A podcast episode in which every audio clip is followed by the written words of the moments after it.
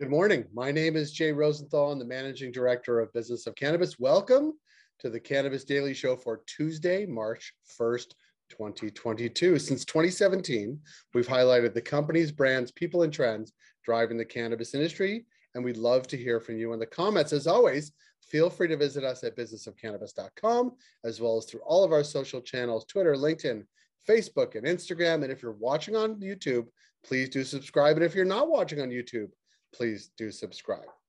Three events I want to tell you about. First, March 10th, we'll be in New York City for Business of Cannabis New York sessions. We'll be at the Williamsburg Hotel in Brooklyn. On March 30th, we'll be online for our monthly retail series. We'll be talking about how to prepare for 420 if you are a retailer or a dispensary. And in September of 2022, we will be in business. We will be back in New York for Business of Cannabis New York. You can find out links to all of these events in the description below for today's top stories. Amsterdam on steroids. Virginia's for lovers of cannabis delays. MedMen on the move out of their businesses in Florida, and how the conflict in the Ukraine hurts cannabis. For our first story, New York is predicted to be America's new cannabis capital.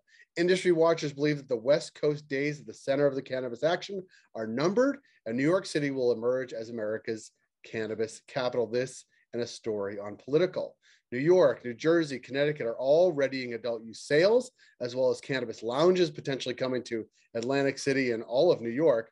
The Northeast is likely to play an influential role in the post prohibition future from Jeanne Sullivan. She's a New York investor, obviously associated with our, uh, ArcView. She said, New York is going to be an Amsterdam on steroids. We certainly hope so, because we'll be there a couple of times in the coming years. For our second story, Virginia cannabis bill delayed to 2023.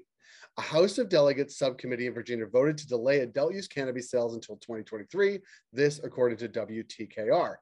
Weeks ago, the Senate the Senate there passed a bill that would see sales starting in September, but now Republicans have requested more time to review the rules around sales.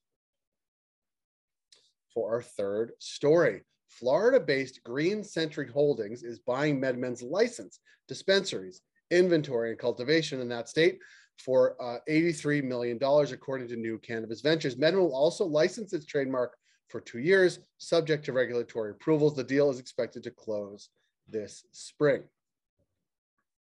For our final story, Russia's violent attacks on Ukraine sent investors scrambling to move investments out of riskier cannabis stocks and into, into traditional, more traditional sectors like gold and government debt. This, according to BusinessCann. Still, there were a few notable announcements and updates from the industry. Cellular goods fell about 35% due to poor sales reported earlier in the week. Stenocare jumped 9% it was the only company to perform well in the past week. And Kanabo's acquisition of telemedicine company GPS did not help its stock performance, which fell from about 10, uh, just over 10 uh, pounds per, per share to around seven pounds.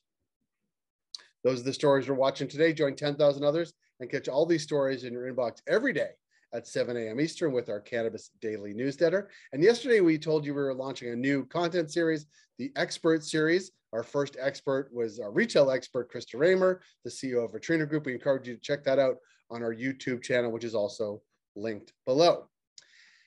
And this was episode 37 of the Daily Cannabis of the Cannabis Daily Show. Thank you for joining us on YouTube, wherever you caught the program. We encourage you to please do subscribe, and we will see you on Wednesday.